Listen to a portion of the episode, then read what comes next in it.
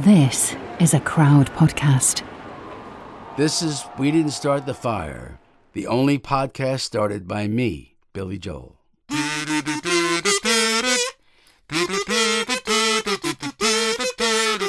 Einstein. James Dean, Brooklyn's got a winning team. Davy Crockett, Peter Pan. Elvis Presley, Disneyland. Bardot, Budapest. Alabama, Khrushchev. Princess Grace, Peyton Place. Trouble in the Suez. Ah!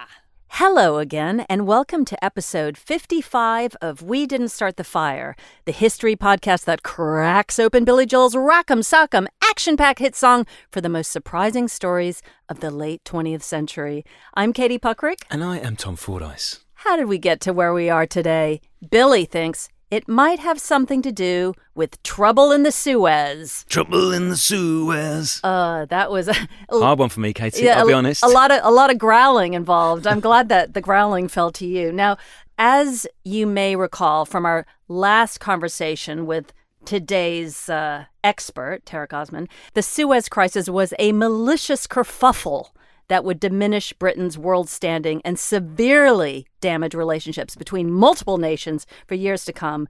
And uh, it all began with the seizure of the Suez Canal. But um, at the time, I don't know. I mean, I didn't exist at the time, number one. Number two, it felt like something that was so complex and so far in the past that I didn't really have a sense of, of what it was. But of course, I'm an American and you're a British person, Tom. Yes, and, I am. And it was a little bit of a bigger deal, a bit a bigger stain on the British copybook. Yeah, when you hear about Suez as a kid growing up in Britain, Katie, it's generally seen to be the final bookend in a period of maybe 250, 300 years of colonialism. It's like the end of that period. This is like the sort of the unhappy ending where it all went wrong and everything fell apart.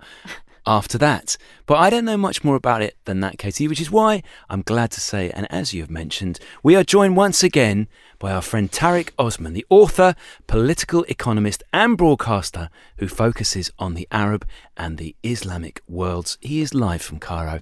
Welcome back, Tarek. Hello, Tom and Katie. Thank you for having me back. So, first things first, Tarek, why did Egyptian leader Gamal Abdel Nasser seize and nationalize the Suez Canal? There are probably two answers to your question, Katie. The, the short answer is Nasser wanted to build a dam to make use of the waters of the Nile, which are the most important asset for Egypt. Uh, you would know Herodotus, the very famous Greek historian, once said Egypt is the gift of the Nile. Without the Nile, there's no Egypt and something like 70 80% of the waters of the Nile would just flow rapidly from East Africa all the way down to the Mediterranean without the best usage of that for agricultural reasons, industrial reasons, what have you. And there were this idea for many years actually in Egypt that if there was some sort of a really high, strong, substantial dam, that can make a huge difference to Egyptian agricultural industry, electrification, and development in general. And that was a major developmental project for this young leader who had just uh, took over Egypt, ended the Egyptian monarchy, was negotiating with Britain for independent the independence of Egypt. So massive developments at the time, and there was this dramatic project that has a lot or had a lot of emotional value for Egyptians. Right. So it was psychologically important. And this was the Aswan Dam. The this was the Aswan Dam. Dam. The high Yeah. Dam in Aswan, absolutely. But the long story Okay. short is that there was something very small needed, which is called money. How do you simply Ah. fund this huge construction, uh, the construction of this huge project? And Nasser or Egypt was engaging with a number of international financial institutions, most prominently the World Bank. However, there were many problems with that channel of financing. And in Nasser's reading, and actually in many readings, not only Nasser, but it is not agreed upon by all sources anyway. In Nasser's reading, the West stopped the World Bank from financing the high dam in Aswan.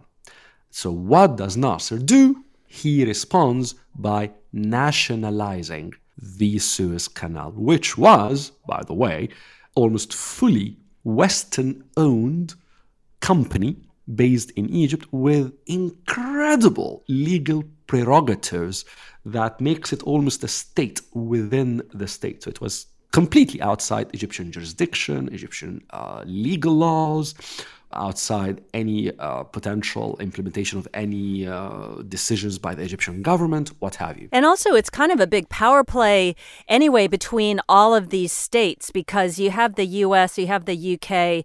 Uh, looking at Egypt in a very covetous fashion, especially the UK, sort of just feels like it's their playground. And they didn't like that Nasser was doing a little wheeling and dealing with Khrushchev and the Soviet Union. They're like, wait a minute, those are the bad guys. And I mean, Nasser probably felt like, hey, look, I'm a free agent. I can buy weapons from whoever I want to buy from. But I think, didn't that make the Americans, for instance, quite nervous?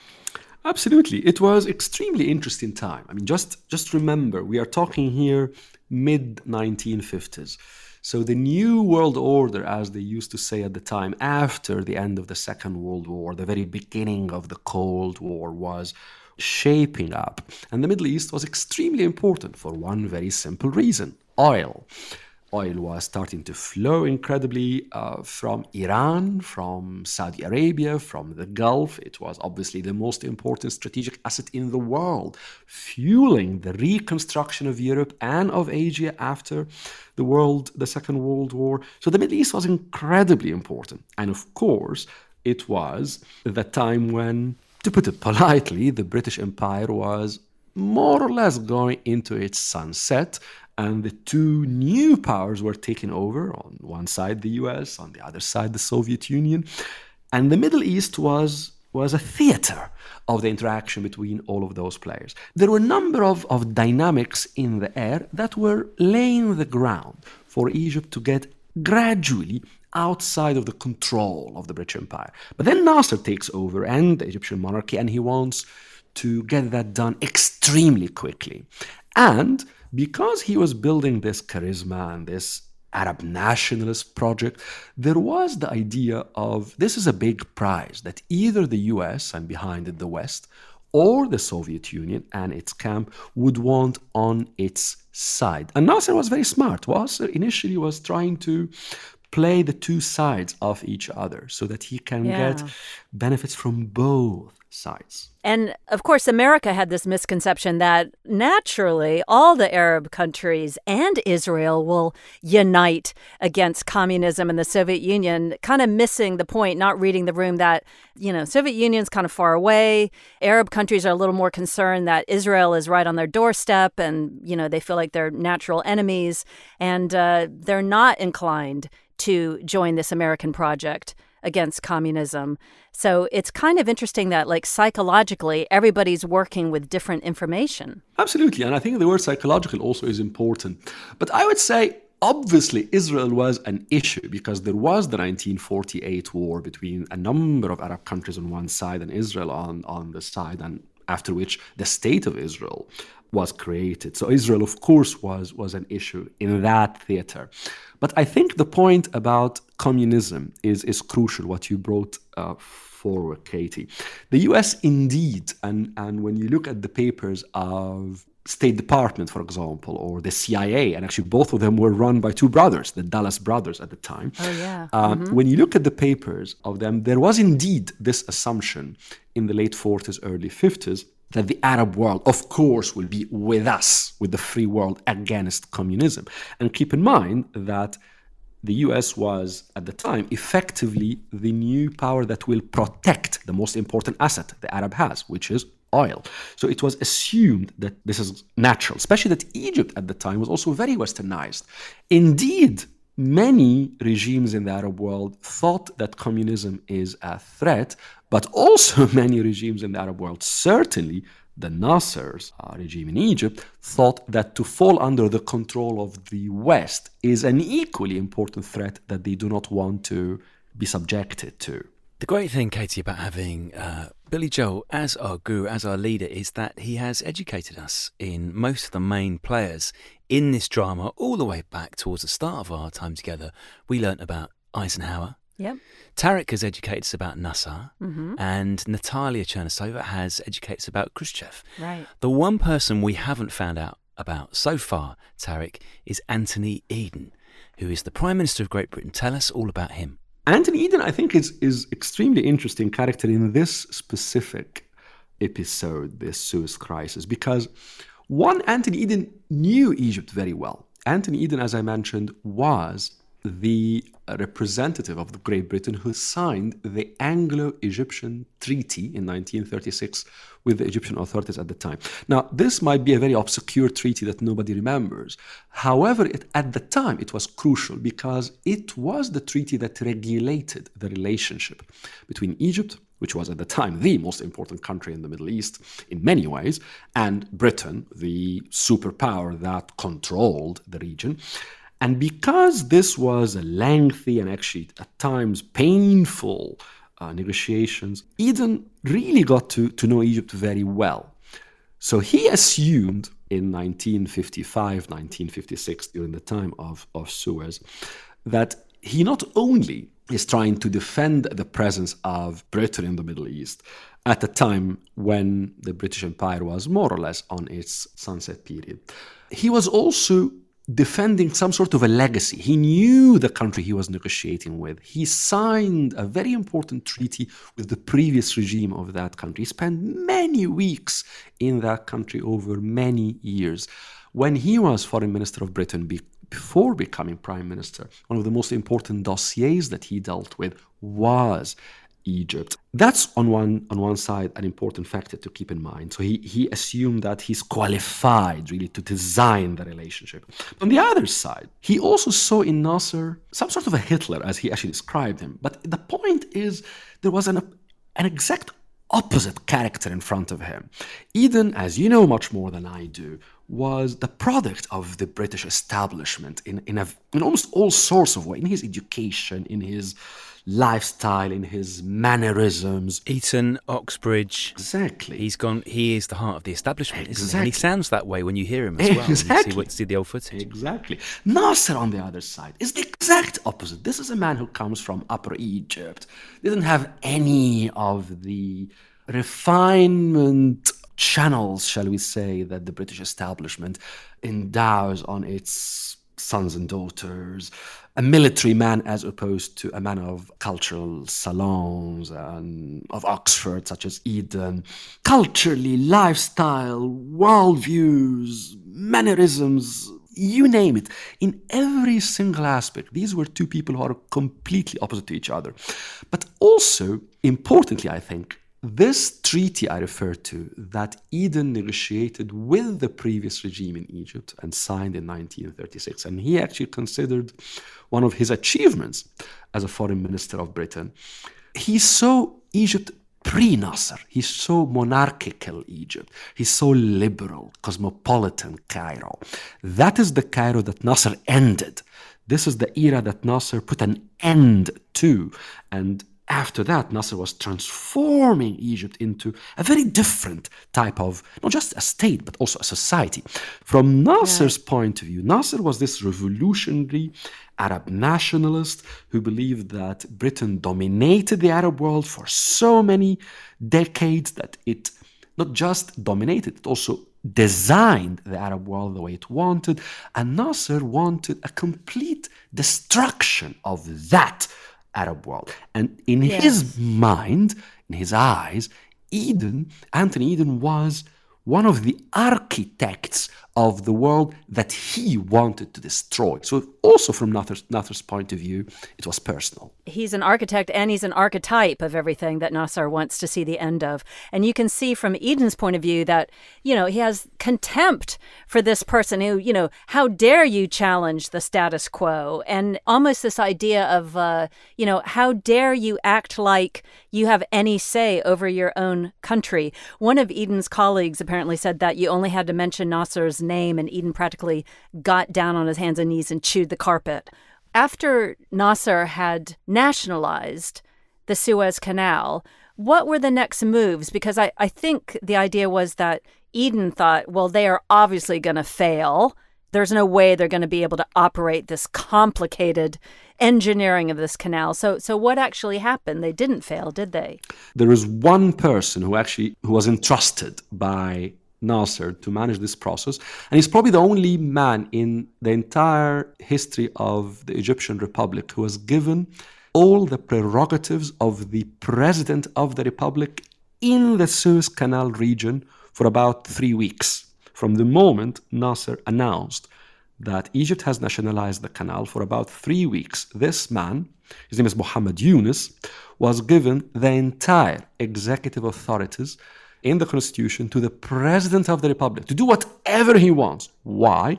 Because Nasser wanted this man to have no excuses whatsoever in managing the canal with one objective that there will be absolutely no disruptions to the navigation. And it seems that he succeeded. He succeeded. And then when that didn't gum up the works, Eden then sent a gigantic fleet of tankers to the canal. He's like, okay, you guys think you can operate this? Have a hundred tankers and see what you can do with it it was also quite quite interesting because sometimes I mean now when you when we read some of, of, of the history of that period 70 years after it I mean some of it's a bit a bit funny to be honest because some things were like you know trying to overwhelm the other with. It's like you have somebody you don't like in your work and then you tell right take these 20 files and please finish them by tomorrow morning or something like that and, and there's, yeah. there's, a lot of that not only by sending some uh, some ships there was also lots of documentations that were that were required to be submitted by the management of the Suez Canal uh, company by its owners, by the way, who are who are Anglo-Franco uh, shareholders. So lots of details in which yeah. basically not just Anthony Eden, to be to be frank, but also some of the shareholders, and some of them were French institutions, who wanted to prove quickly, and quickly is an important point because they did not want it to become a normal state that now Egypt is running the canal and that everything is, is okay, everything is as it was. They wanted very quickly to prove that there is a major disruption to international navigation in the Suez Canal. And I think that was also important in the British calculus on how to get American approval of any potential move against Nasser, because clearly the US was more or less sitting on the edges in the weeks after the nationalization, assessing the situation in the entire region. You often get the sense, Tarek, when a major conflict happens that there is a sense of inevitability about it. You can see the steps that have led to war. And I think when you see and you hear what Eden felt about Nasser. You get an inevitability about the war. Um, the fact that he was on Benzedrine, that he was on speed pills, um, I don't think would have helped Katie necessarily his clear thinking. But Tarek, this this idea of how critically important oil is also seems absolutely critical. So there was a school of thinking, wasn't there, in the British Foreign Office, that basically if Britain were denied Middle Eastern oil, then the next thing is that the gold reserves disappear. If the gold reserves disappear, then sterling starts to fall, and then the country follows with it. I personally think that there was a, a wide calculus in Britain at that moment that transcends or transcended just the Suez Canal. So, indeed, there was the look at the entire Middle East and Iranian oil falling out of control of British hands. Aden or Eden in the south of the Arabian Peninsula was also going through some turbulent times. Egypt already, the monarchy has fallen, which was one of the most important assets in the British Empire, especially when it comes to agricultural products. And now the Suez Canal within Egypt is now out of British control obviously we know what was happening in India at the time. India was effectively getting out of British control. So the entire British Empire was effectively falling apart. And that had economic impact at a time when Britain was still suffering from the economic consequences of the Second World War. So I think Eden, despite his the fact or the issues about concerns about his decision making capacities at the time and what kind of pills he was taking or not. I think it was a difficult time for any decision maker in Britain. And I think you're right. You're right, Tom, when you think there was some sort of inevitability to the use of force here or to the jump to a decision in which you will go into war. Because if you are the British Prime Minister and you see the most important pillars of the British Empire basically falling apart, and you're going through a very difficult economic situation, and you think the consequences of that will be even much more difficult economic situation, and you are in a democracy, you, you know that you can lose elections, you want a decisive action. And what do you think? You are dealing with a weak country, you're dealing with a developing country, you're dealing with a country that was, until a few years ago, utterly under your control. Then you send the troops, you use force, everything will come under control, and it is an easy solution. Of course, it turns out very differently. But I'm not Yeah. surprised that he, he resorted to violence. And he's, I mean, he obviously is suffering from hubris, Anthony Eden, and underestimating the gumption and the grit of Nasser and the Egyptians. He really out and out wanted to have Nasser eliminated. There's talk of assassination attempts from the UK and France and Israel, poison in Nasser's coffee. There's nerve gas in the ventilation system, all sorts of things. He shots fired at speeches. Um, that could have been from within the country, but certainly at a certain stage, there's Anthony Eden in the UK deciding that's it, we have to go to war.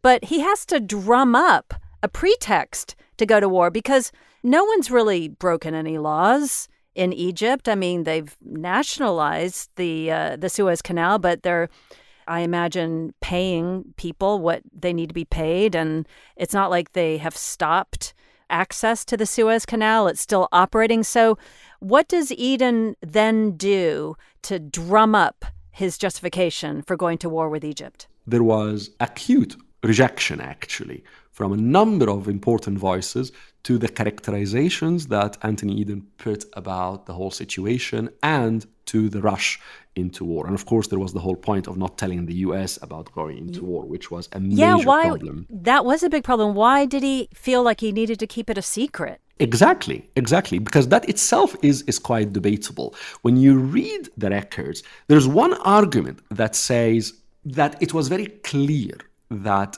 invading Egypt would trigger a Soviet response that would make the US very uncomfortable in its calculations. Basically, ah, that yes. the upside of gaining control of the Suez Canal does not equal the downside of a potential political, let alone more than political confrontation with the Soviet Union. I mean, that would be would be World War Three, wouldn't it? later on, when we saw the response of the Soviet Union, when Khrushchev gave his very famous threat that some Western capitals, and he mentioned London, are not beyond the reach of uh, Soviet missiles, that was obviously a very scary sentence or threat to be uttered by the leader of the Soviet Union. Whether he really meant it or he was really bluffing, I personally think he was bluffing, if you want my opinion. Yeah, But yeah. still, in the international milieu of the 50s, I don't think the US, and I think it's obviously very clear now that the US would not have condoned a rush to war if that was the expected response. Okay, so Britain needs an excuse, France needs an excuse, and they settle Tarek upon this duplicitous plan in collaboration with Israel, which is done in a very strange part of France, a sleepy suburb of Paris called Sèvres. So you basically here are referring to this plan, which was interesting that it was written, which is also a bit surprising because typically when you have a conspiracy, you don't write it down, right? Yeah. but here you have three people or three three entities who actually have a conspiracy, but they actually document it. So I don't know whether that was very wise. But anyway, so they documented at Sèvres exactly. And the pretext, if I remember correctly, that there is some sort of a landing of uh, troops from Israel, I think, in certain places in uh, Sinai who engage with Egyptian uh, forces. And then basically, uh, to be very honest, I'm not on top of the details here, but basically, that becomes the pretext for Britain and France to say that they want a ceasefire between both sides. And if there's no ceasefire, they will intervene. And therefore, very quickly, they do intervene. And this becomes the pretext for the invasion, which did take place in October 1956, and which is referred to in Egypt as the tripartite invasion. Ooh, Tom, if you don't mind, I need a moment. So it's just as well it's time for a commercial break. Your daily reality is the fact that at any moment, when the guard comes along, he might just pull out his gun and shoot you in the back of the head. Imagine boarding a flight thinking you're heading on holiday, but instead you get taken hostage by Saddam Hussein. All the tanks are in rows and they're all pointing their guns at us at the hotel. And I, have never seen anything like it in my life. Imagine being used as a human shield, put in the line of fire, we're in trouble. We are under attack. Do not leave where you are. That man has been shot. He has been shot. My God. Listen to the secret history of Flight 149 to hear the shocking story behind one of the biggest cover ups in modern history. We know the truth. We know what actually happened. I was there. Subscribe now.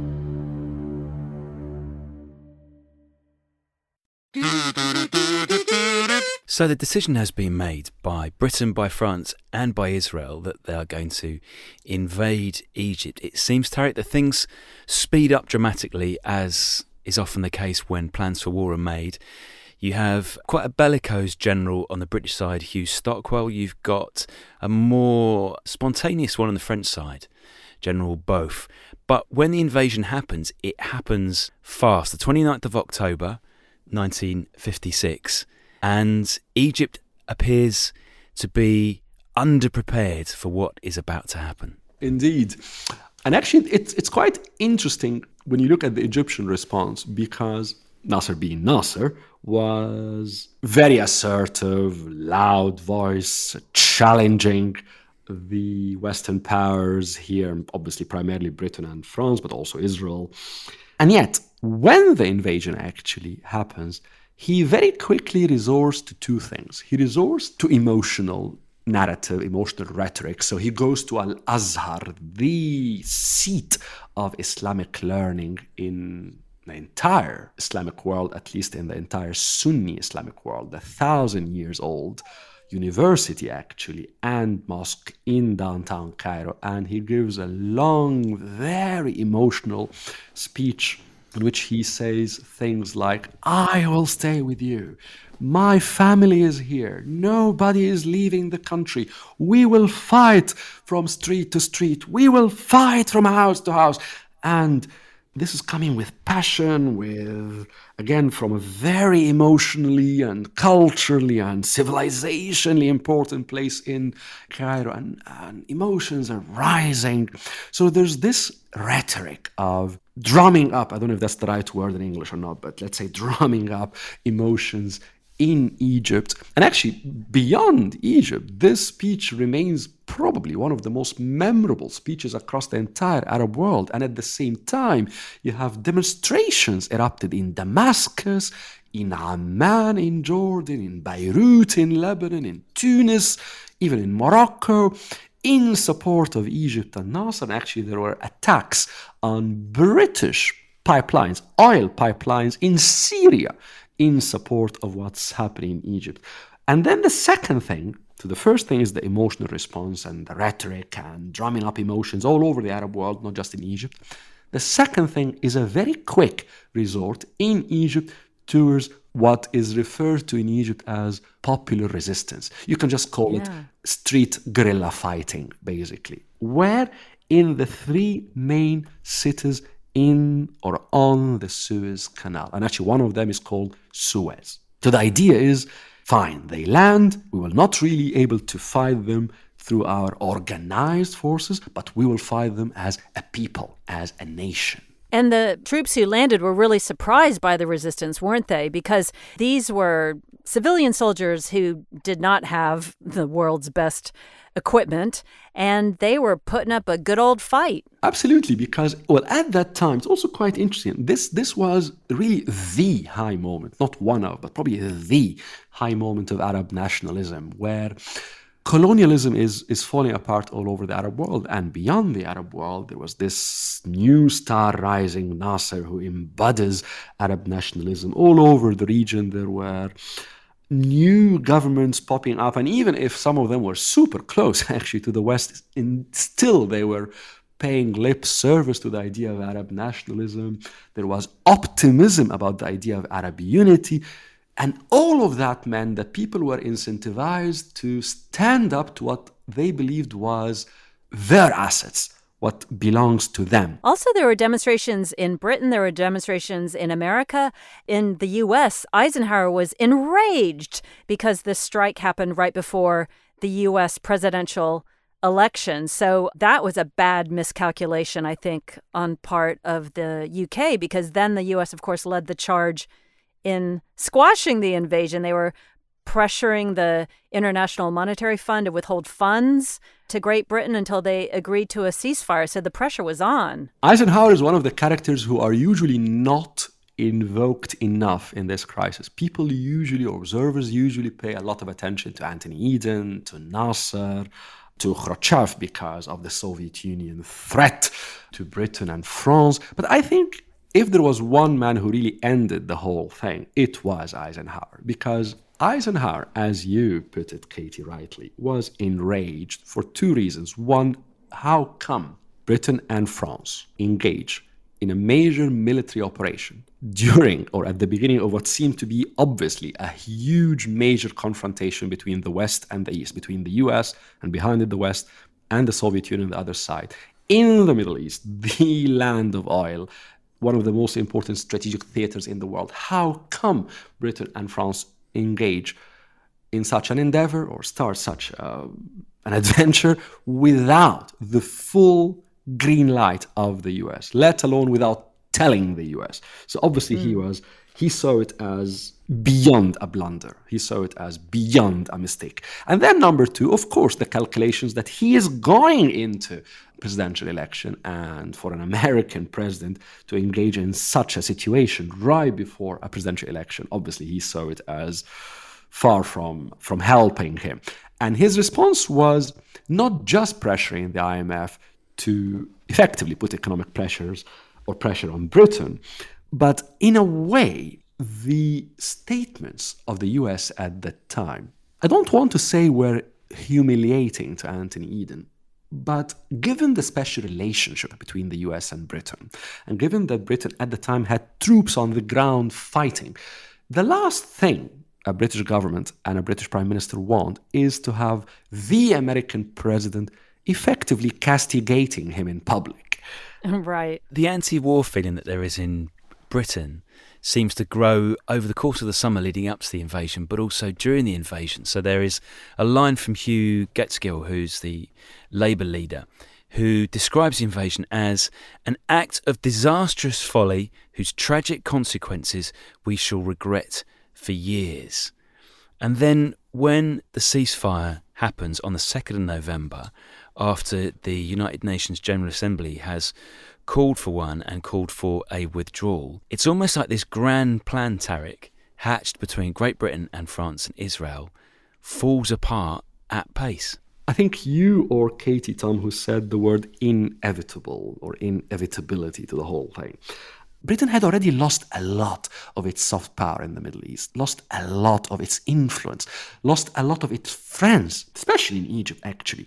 So, probably the only thing that was left for that wounded line, which is Britain, was probably one last attempt to jump and use the clothes. Done in a very bad way, done with immense folly, without any wisdom, without consulting your most important friend and ally, the US, without thinking of what the Soviet Union would do, more importantly, without thinking what actually the Egyptians would do. Right. But I see that inevitability. What did the whole Suez brouhaha do for Nasser? Oh. It turned him into a god, didn't it? Oh, well, I, I like to say that was the moment of catapulting Nasser from a president to a historical leader, not just a leader of the of the era. That was the moment that uh, at which Nasser became became a symbol, really. This is the moment when lots of people, millions, millions millions, tens of millions of the Arab world projected their own aspirations, their own dreams, if you want, their own delusions, if you want, onto Nasser. At the time, actually, maybe I'm being harsh, at the time, it did not seem to be delusion, it seemed to be dreams. And he became the embodiment of that dream. Tarek, tell us a story of how the actual nationalization of the Suez Canal went down. It was during a speech or triggered by Nasser's speech? It was triggered by uh, one word during the speech that Nasser was giving at the time. And basically, right before that speech, there were a number of units that were waiting for Nasser to utter one specific word. And if he did utter it, they were to move immediately in Suez, in Port Said, in Ismailia. These are three or the most important three cities on the Suez Canal, where the Suez Canal Company had its major offices, as well as in Cairo, but in these main three cities. And they were to take control of the offices of the Suez Canal Company and basically execute the takeover of the company and of the canal. But the interesting thing was the word itself, Katie, because the word, the code word, that if Nasser was to utter it, they were to move, was de Lesseps. Now, de Lesseps is the name of the French engineer and administrator who was the man behind the Suez Canal itself. He was the man who dreamed of this maritime link between the Mediterranean and the Red Sea, and who managed to convince Khedive Said. Khedive is a title, an Ottoman title, basically means the ruler of Egypt, and his name was Said, in the 1850s and 1860s to actually dig, get from him the mandate to dig that canal. And de Lesseps, in many ways, represented in the Egyptian psyche two things. One, the idea of the vision behind the Suez Canal, and that's obviously a positive thing, but also it represented the idea of a Western power taking a full mandate, effectively from uh, an Ottoman Turkish ruler in Egypt, to dig that asset, control it, manage it, own it, utterly beyond Egyptian control. So you think that there is obviously lots of connotations behind that name, and lots of these connotations are actually quite negative. And the way Nasser uttered the name in that speech, it came in the context of that decades after de Lesseps had dreamed up that project and managed to execute it, but for the benefit of the best of the West, we are now taking over what we own, what is ours. And the moment those units heard the name de Lesseps, they started to move. So at the end of the trouble in the Suez, the feeling in Britain certainly was a loss of innocence. Uh, one of the journalists covering the British home front said that Suez marked the end of British trust in their government and in the state.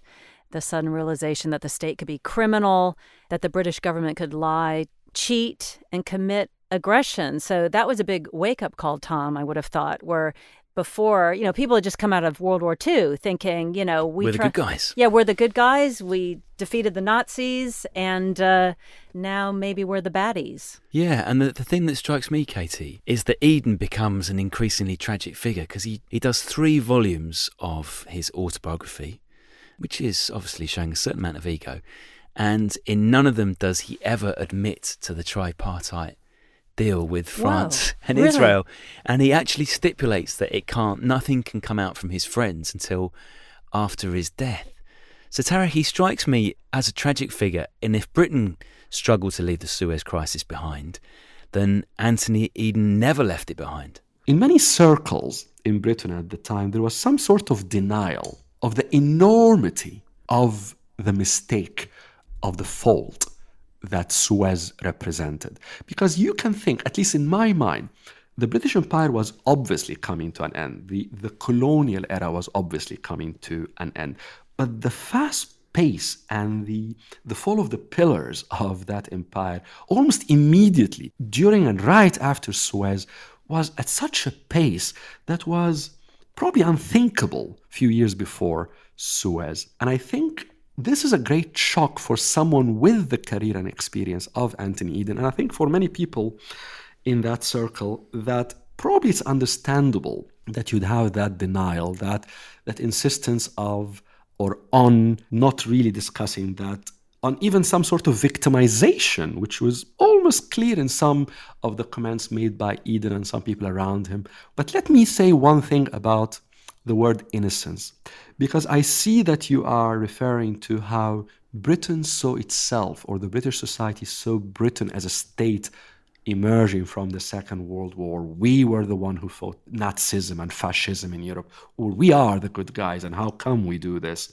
How come we engage in this conspiracy? But Britain in the Middle East was never seen as innocent, was always seen as powerful, as smart, as the best architect, as the best schemer. And the way Suez was handled, the way the whole crisis began, managed, or was managed, and ended, showed a very different Britain that was far from smart at that mo- moment, was far from powerful at that moment, was far from being a great schemer at that moment. So it was not a loss of innocence from the Arabs' point of view. It was when you used to see a line so strong, so powerful, Yeah. and then you see it so feeble, so Yeah. uninteresting, so unintelligent. That was the moment when lots of people saw Britain's power and influence in the Middle East has ended. It's absolutely a, a, a complete loss of credibility. And in fact, Tarek, what you just said reminds me of a commentator who described the British officers, uh, the way they felt let down by the government, that they felt like it was going to be the final roar of the British lion, and instead it was a mingy little squeak. Beautifully put, Katie. Tarek, thank you so much for filling Katie and my heads with knowledge that wasn't there before and explaining a very complex situation in ways that even Katie and I can easily handle. We could easily handle it, and especially with your melodious and mellifluous voice, Tarek. My mellifluous voice. I need to really understand what exactly mellifluous means. Guys, done it. thank you very, very much for having me. Always a pleasure talking to you. I appreciate it. Wonderful. Ciao, ciao. Thank you. Bye-bye. Ciao, ciao. Katie, it's at this part of the show that we usually discuss whether Billy has done a good thing or made a Billy boo boo by including the topic in his song. But you know what? I have so much respect for Billy that I'm now flipping it round and I'm thinking, is this topic important enough for Billy? Yeah, yeah. Never mind his judgment. Does Yeah. this deserve a place in the canon Yeah. of of life that is We Didn't Start the Fire? Yeah, no, I think this really makes the cut. And there are so many ins and outs in this topic. I mean, we couldn't even get to them all. There, here's another little tangy detail. The collateral damage of the Suez Crisis was Nasser's abolition of civil liberties. He kicks Egyptian Jews out of the country in the middle of all this in October 1956. He brought in a set of sweeping regulations abolishing civil liberties, allowing the state to stage mass arrests without charge, and basically just directing this aggro against Egyptian Jews. And this is something that was put to my attention by my friend Joe, who wrote to me after he heard the Nasser mm. episode of We Didn't Start the Fire. And he wrote to me, All my life, I've been aware of this episode in history and the part it played in my family's destiny. As children of one of the most successful business owning Jewish communities in Alexandria, my folks enjoyed a lotus eating, privileged life. They had little to fear as my grandfather's cotton was a world famous product of Egypt, and they were settled in a community that accepted and appreciated their contributions. Then came Nasser and the Suez Crisis.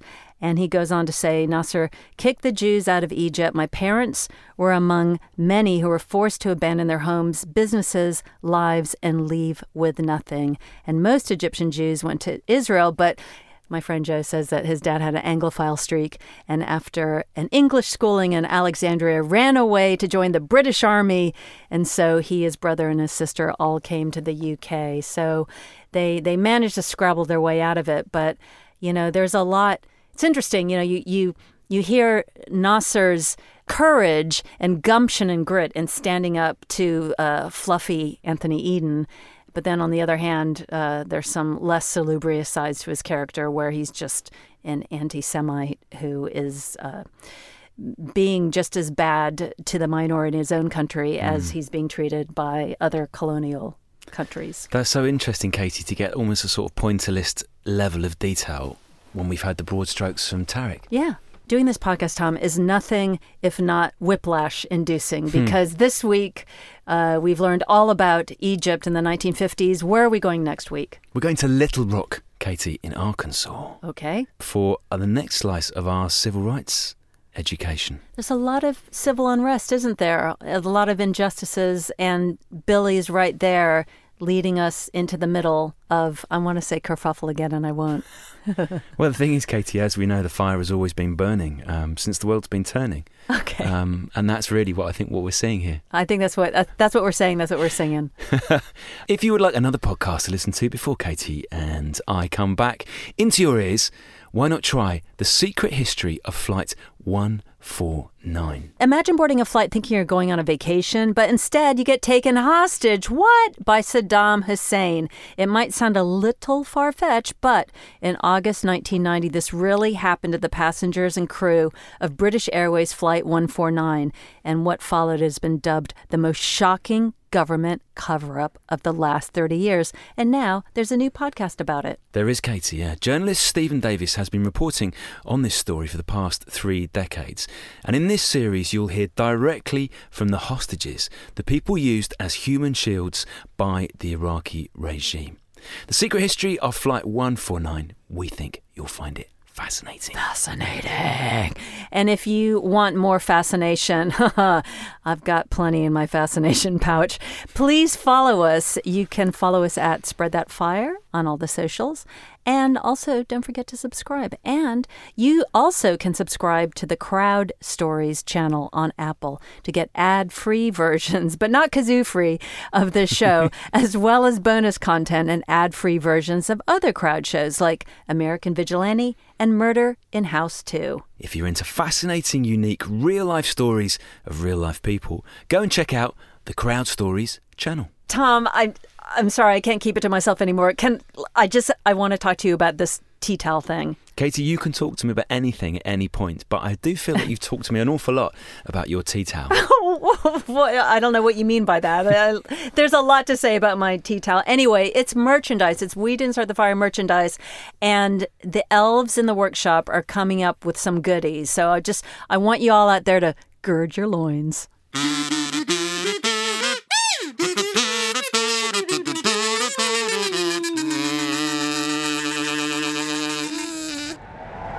Crowd Network, a place where you belong.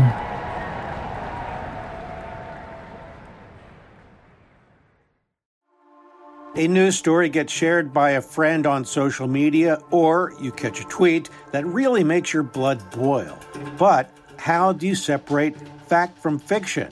That's the premise behind Disinformation, a 10 part series from Evergreen Podcasts and Emergent Risk International coming this fall. Tune into Disinformation wherever you get your podcasts, and remember, don't believe everything you read.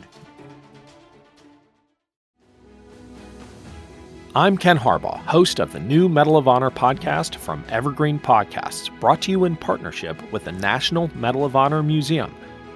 In each three minute episode, we'll learn about a different service member who distinguished him or herself through an act of valor. We'll include stories from the Civil War to Iraq and Afghanistan, and from all branches of the military. We'll talk about service members who were overlooked for the medal at first due to their race or religion, and about those who were celebrated at the time. We'll hear stories of soldiers like Audie Murphy, future Hollywood star who mounted a burning tank to hold off German infantry in World War II. And people like Dr. Mary Edwards Walker, a Civil War Army doctor and the only woman to receive the Medal of Honor so far. Learn about these heroes and more wherever you get your podcasts.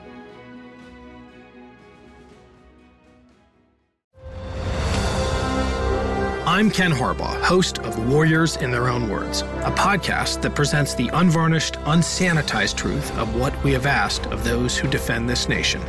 As a country, we need these stories more than ever. Stories from Americans who have borne the battle, including 30 year old remastered interviews with veterans from World War I recounting their time in the trenches of Europe, and with veterans from World War II, Korea, Vietnam, and from our most recent conflicts in Iraq, Afghanistan, and other battlefields Americans may never have heard of. Hear their stories by listening to Warriors in Their Own Words wherever you find podcasts.